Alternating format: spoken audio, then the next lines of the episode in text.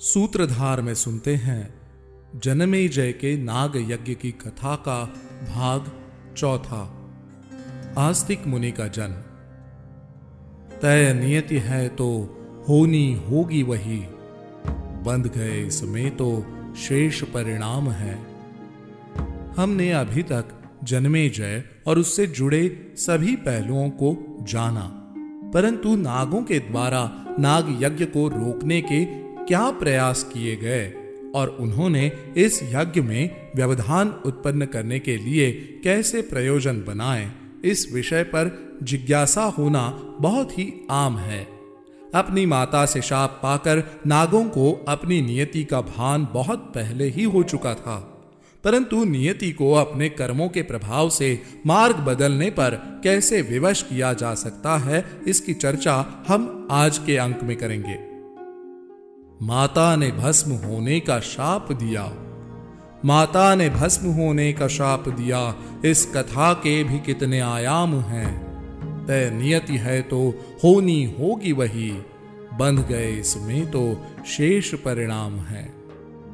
एक दिन ब्रह्मचारी ऋषि जरत्कारु एक स्थान से निकल रहे थे। तभी उन्होंने देखा कि कुछ लोग एक विशाल गड्ढे में ऊपर की ओर पैर करके तिनकों के समूह को पकड़कर लटक रहे थे और उन तिनकों को गड्ढे में रहने वाले चूहे ने प्राय सब ओर से खा लिया था।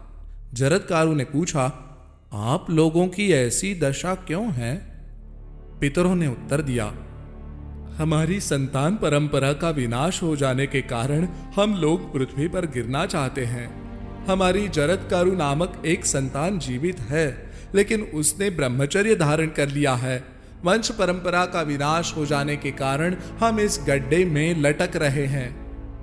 जरदकारु ने पितरों को अपना परिचय दिया और इस शर्त पर विवाह करने के लिए सहमति दी कि यदि कोई भी भिक्षा के रूप में जरदकारु के नाम के समरूप नाम वाली कन्या से उनका विवाह तय करेगा, तभी वो विवाह करेंगे।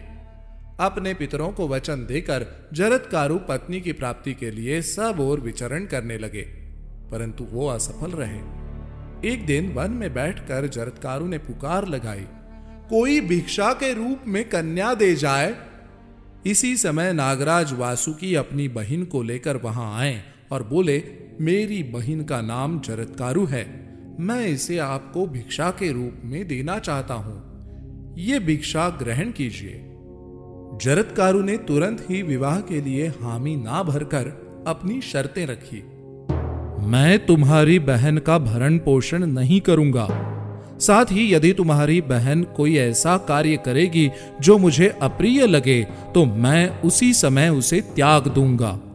वासुकी ने दोनों शर्तें मानकर उन दोनों का विवाह करवा दिया।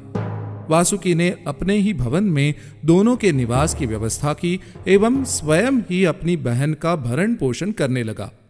वासुकी की बहन बिना कोई अप्रिय कार्य किए जरदकारु की सेवा में लगी रही। दिन बीतने पर वासुकी की बहन ने गर्भ धारण कर लिया। एक दिन जरदकारु अपनी पत्नी की गोद में लेटे लेटे सो गए।